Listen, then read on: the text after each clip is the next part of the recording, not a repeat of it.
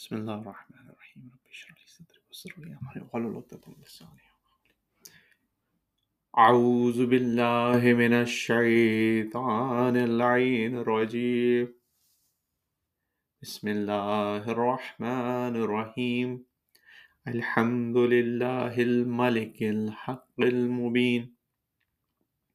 اللهم صل وسلم وزد وبارك على النبي الأمي العربي الحاشمي القرشي المكي المدني صاحب الوقار والسقينة المدفون بالمدينة العبد المعيد ورسول المسدد المصطفى الأمجد المحمود الأحمد أبي القاسم محمد وعلى بيته الطيبين الطاهرين المعصومين المظلومين. أما بعد، فقد قال الله سبحانه وتعالى في محكم كتاب مبين. بسم الله الرحمن الرحيم. إنا لله وإنا إليه راجعون.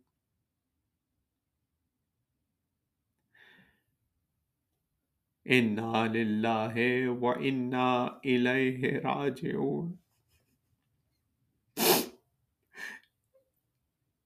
إنا لله وإنا إليه راجعون۔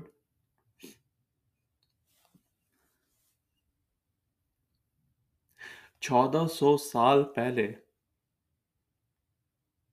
جو ایک اللہ کا بندہ اس نے یہ کہا، انا للہ ہے ہم اللہ کے لیے ہیں اور اللہ کی طرف واپس جانے والے ہیں.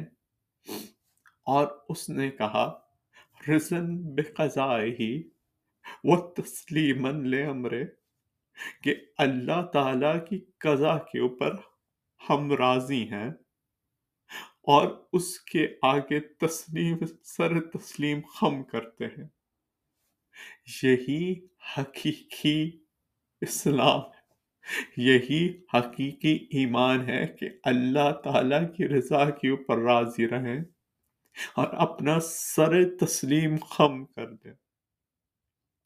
حضرت ابراہیم نے اللہ تعالیٰ کی رضا کے آگے اپنا سر تسلیم کر، سر تسلیم خم کر دیا۔ اللہ تعالیٰ نے انہیں بچا لیا۔ حضرت موسا حضرت ایوب، تمام انبیاء وہ سر تسلیم خم کرتے رہے۔ اللہ تعالیٰ بچاتا رہا۔ لیکن ایک زہرا کا لال تھا۔ جس نے سر تسلیم خم کیا۔ اللہ تعالیٰ نے اسے اس مقام پہ پہنچا دیا جہاں پہ اس کی اولاد سے نو امام، اس کی تربت کے پاس جا کے دعا قبول ہوتی ہے۔ اس کی تربت کی مٹی میں شفا ہے۔ اس کے وہ مقام ملا جو شہادت کے بعد ملا۔ لیکن شہادت ایسی تھی کہ پہلے بھائی گیا اور بھائی بھی وہ بھائی جو بچپن سے ساتھ ساتھ تھا، جوان بھائی تھا، جس کو امام حسین سے بہت محبت تھی۔ اگر آپ کا جوان بھائی ہو جو آپ کے ساتھ ساتھ رہتا ہو، آپ کو ایک وقت الگ نہ چھوڑتا ہو، آپ کی کمر کی طاقت ہو، اگر اس کو کچھ ہو جائے تو آپ کو کیسا لگے گا؟ مجھے کیسا لگے گا؟ پہلے بھائی گیا۔ ایک اٹھارہ سال کا اگر بیٹا ہو اور بیٹا بھی ایسا جو کہ رسول اللہ کا شبی ہو، ویسا بیٹا دنیا میں نہ آئے گا نہ آیا ہے، اس بیٹے کو اپنے ہاتھوں سے مقتل میں بھیجیں۔ اور وہ بیٹا آپ کے سامنے شہید ہو جائے۔ اس بیٹے کے اوپر سر تسلیم خم کیا۔ ایک چھوٹا چھ مہینے کا بچہ ہو، جسے پانی کی جگہ تیر پلے۔ اس بچے کی شہادت پر سر تسلیم خم کیا۔ ایسے ایوان و انصار ہو جو کہ ایک دوسرے کو نصیحت کرتے ہو کہ وہ اللہ کچھ ہو جائے زہرا کے لال کو نہ چھوڑنا۔ ان کی آگے ان کی شہادت پر سر تسلیم خم کیا ایسے ایسے بھائی ہوں جو کہ اٹھارہ بھائی ہوں۔ سب کی شہادت ایک کے بعد ایک ہو۔ ان سب کی شہادت پر سر تسلیم خم کیا اب جب حسین ابن علی زہرا کا لال نو اماموں کا والد امام حسن کے بھائی، رسول اللہ کا نواسا، امام علی علیہ السلام کا بیٹا۔ میدان میں یکا تنہا رہ گیا۔ جب کوئی حیوان و انصار نہیں، تو اس وقت اس وقت وہ آخری بار جنگ کے لیے نکلا۔ اب حالت یہ ہے کہ جسم سے خور سا ہے۔ جسم میں تیر، تلوار، نیزہ، پتھر کے نشان لگے ہیں۔ خیام کے پاس آتے ہیں حسین ابن علی اور کہتے ہیں، یا سکینہ، یا رقیہ، یا زینب، یا ام کلثوم علیکم منی سلام۔ بیویوں کو پتا چلا کہ یہ اب آخری بار آ رہے ہیں۔ بیویوں نے رونا شروع کیا۔ حضرت سکینہ آتی ہے، حضرت سکینہ کہتی ہے، بابا اب کہاں کا ارادہ ہے؟ کیا آپ بھی مرنے جا رہے ہیں؟ امام حسین نے کہا، بیٹا، وہ شخص کیسے نہ مرنے جائے، جس کا کوئی نہ بچے، جس کا کوئی حامی و مددگار نہ ہو۔ اب ہم بھی جاتے ہیں۔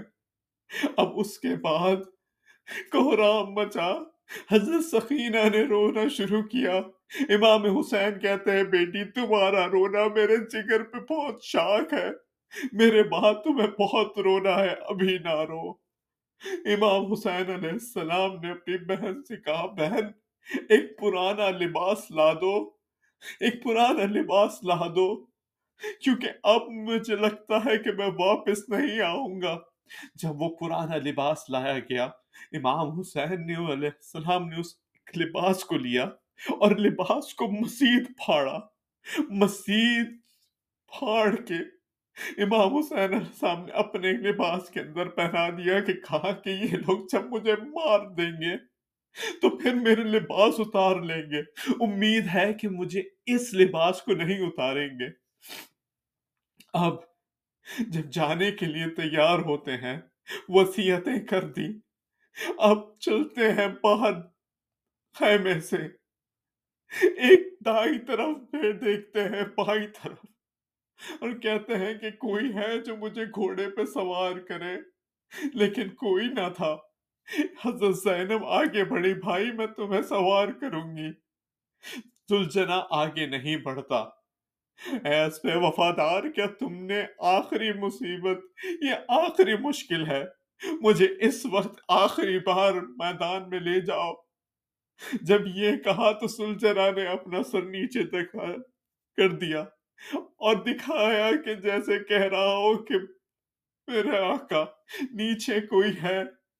امام نے دیکھا کہ وہ چھوٹی بچی چار سال کی، وہ سمو سے لپٹی ہے۔ آپ ایک منٹ کے لیے ذرا غور کریں۔ اگر آپ کا بچہ چار پانچ سال کا ہو اور آپ کہیں جا رہے ہوں اور خاص طور پہ آپ کو نہیں پتا کہ آپ واپس آئیں گے یا نہیں آئیں گے۔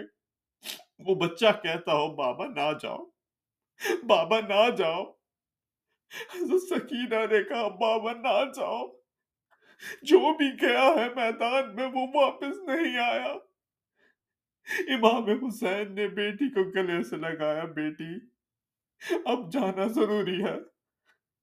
انہوں نے کہا کہ اچھا ایک بار چھاتی پہ سناتے جاؤ۔ امام حسین ریگ تپا پہ لیٹ گئے، اپنی بیٹی کو چھاتی پہ لٹایا۔ بیٹی نے چونک کے آنکھ کھولی اچھا بابا جائیے، اب میں نہیں روکوں گی۔ امام حسین کی سواری چلی۔ میدان کے بیچ پہ پہنچے۔ میدان میں کہا، ابن سعد، اگر تو میری تین میں سے ایک بات کو مان لے، تو میں جنگ کرتا ہوں۔ ایک بات یہ کہ یہاں تو مجھے مدینہ جانے دے تاکہ میں رسول اللہ کے اہل حرم کو مدینہ لے جاؤں۔ فاطمہ زہرا کی بیٹیوں کو مدینہ لے جاؤ محمد مرتضی، محمد مصطفیٰ علی مرتضی کی بیٹیوں کو مدینہ لے جاؤں۔ اور اگر یہ نہیں کرتے تو پھر مجھے ایک گھونٹ پانی پلا دو۔ میری زبان میں کانٹے پڑے ہوئے ہیں، میرا جگر جل رہا ہے۔ اور اگر یہ نہیں کر سکتے تو پھر ایک ایک کر کے مجھ سے جنگ کرنے کے لیے آؤ۔ ایک ایک کر کے مجھ سے جنگ کرنے کے لیے آؤ۔ عمر سعد نے کہا کہ ٹھیک ہے، ایک ایک کر کے جنگ کرنے کے لیے آتے ہیں۔ اب امام حسین علیہ السلام سے جنگ شروع ہوئی۔ امام حسین علیہ السلام ابھی آلریڈی زخمی ہے جو انہوں نے جنگ کی، تو ایک ایک کو مارتے جاتے ہیں۔ اور جب سب نے مل کے حملہ کیا، تو اس بہادری سے لڑتے ہیں کہ جب چاہتے ہیں قلب لشکر میں گھس جاتے ہیں، جب چاہتے ہیں دائیں طرف میمنے پہ گھس جاتے ہیں، جب چاہتے ہیں میسرے میں گھس جاتے ہیں، جب چاہتے ہیں میمنے کو میسرے پہ پلٹ دیتے ہیں، جب چاہتے ہیں میسرے کو میمنے پہ پلٹ دیتے ہیں۔ اس طرح جنگ کی کہ تمام لوگ بکھر گئے۔ اتنی دور دور گئے کہ کوفے کی فصیلوں سے آواز آنے لگی کہ ایک پیاسے نے جنگ کر دی، ایک پیاسے نے حملہ کر دیا۔ امام حسین علیہ السلام کہتے ہیں کہ آؤ دیکھو، ایک پیاسے کی جنگ دیکھو، اس کی جنگ دیکھو جس کے جوان بھائی کو مار دیا، جس کے جوان بیٹے کو مار دیا، جس کے چھ مہینے کو بیٹے کو مار دیا، جس کے تمام امان و انصار کو مار دیا۔ دیکھو اس کی جنگ، دیکھو اس پیاس پیاسے کی جنگ، جس کا تمام اسباب مار دیا اب یہاں پہ امام یہ کہتے ہیں، وہاں پہ فوج میں غل ہوا کہ خیام حسینی پہ حملہ کرو۔ فوجیں خیام حسینی کے پاس آئیں۔ امام حسین علیہ السلام مسلسل زخم کھا رہے ہیں۔ انہیں کہا، اے بد شعارو کیا تم میں کچھ بھی ہمت اور غیرت نہیں؟ کیا تمہیں کچھ بھی عربی حیت نہیں کہ فوجوں کو جب تک میں زندہ ہوں، میری عورتوں اور اہل عرب رسول سے دور رکھو؟ رکھو انہوں نے فوجیں واپس کی۔ لیکن شمر ابن سعد کے پاس آیا کہ شمر اس کے اوپر ایک ایک کر کے الگ الگ سے حملہ نہ کرو، تین طرح سے فوج کو منجمد کرو۔ ایک بناؤ جو تیر انداز، دوسرے تلوار اور نیزے والے، جن کے پاس کچھ نہیں، وہ پتھر اٹھائیں۔ جو بھی ان کے پاس ہے، وہ اس غریب پہ مارو۔ یہ علی کا بیٹا ہے، یہ فاطمہ کا بیٹا ہے، یہ رسول اللہ کا بیٹا ہے۔ اسے جو کرو گے کہیں پہ یہ نہیں مر پائے گا۔ اب جب سب نے فوجوں نے حملہ کیا، چار ہزار تیر اندازوں نے ایک تنے حسین پہ تیر چلائے۔ ان کے اوپر تیر اس طرح پیوست ہوتے تھے جس طرح بال ہو۔ تیروں کو نکالتے تھے، جنگ کرتے جاتے تھے۔ ایک ایک روایت ملتی ہے کہ امام حسین علیہ السلام نے ایک حملہ کیا فرات پہ۔ فرات کی تمام فوجوں کو بھگا دیا۔ فرات سے جب تمام فوجیں بھاگی تو چلو میں پانی لیا۔ اس سے پہلے کہا کہ اے اس پہ وفادار، اے میرے گھوڑے، تو پانی پی لے۔ اس نے پانی نہ پیا۔ امام نے چلو میں پانی لیا۔ چلو میں پانی لے کے وہاں پہ شور ہوا کہ وہاں خیام پہ حملہ ہو گیا۔ امام نے پانی پھینکا۔ دیکھا تو حملہ نہیں ہوا تھا، لیکن کسی نے تیر مارا۔ امام کے گلے میں تیر لگا۔ وہاں سے تیر اور تلوار آنے لگے۔ کسی نے پہلو پہ تلوار ماری۔ امام کا پہلو زخمی پہ زخمی ہوتا گیا۔ روایتوں میں ملتا ہے کہ سینے میں ایک تیر سہ شوبہ لگا۔ امام نے تیر کاٹ کے زمین پہ پھینکا۔ سامنے سے نہیں نکل سکتا تھا تو پیچھے سے نکالا۔ اب امام گرمی میں استراحت کے عالم میں، آخری روایت میں ملتا ہے کہ ایک بار اور گئے اپنے خیام میں۔ لیکن جب خیام میں دیکھا بیویوں نے کہ ایک شخص ہے جس کے جسم پہ سارے تیر لگے ہوئے ہیں، جو اوپر سے نیچے تک خون آلود ہے، امام زین العابدین علیہ السلام کے پاس گئے۔ امام سے کہا کہ بیٹا، یہ میری دعا یاد رکھنا۔ یہ میری دعا میری والدہ مجھے بتائی تھی۔ اور پھر تمام وصیتیں کی۔ اور پھر دوبارہ جب نکلنا چاہتے تھے، تو تین اندازوں نے دوبارہ حملہ کر دیا۔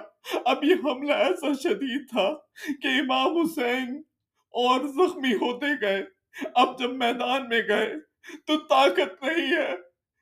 طاقت نہیں ہے، گھوڑے کے اوپر سبل نہیں پا رہے۔ جب گھوڑے پہ سبل نہیں پا رہے، تو لوگ آ کے کوئی تیر مارتا ہے، کوئی تلوار مارتا ہے۔ اور پھر وہ زین سے زمین پہ آئے، اور اتنے تیر جسم پہ تھے کہ نہ وہ زین پہ تھے، نہ زمین پر، بلکہ تیروں کے اوپر وہ الگ تھے۔ سیالم الذین ظلموا عالم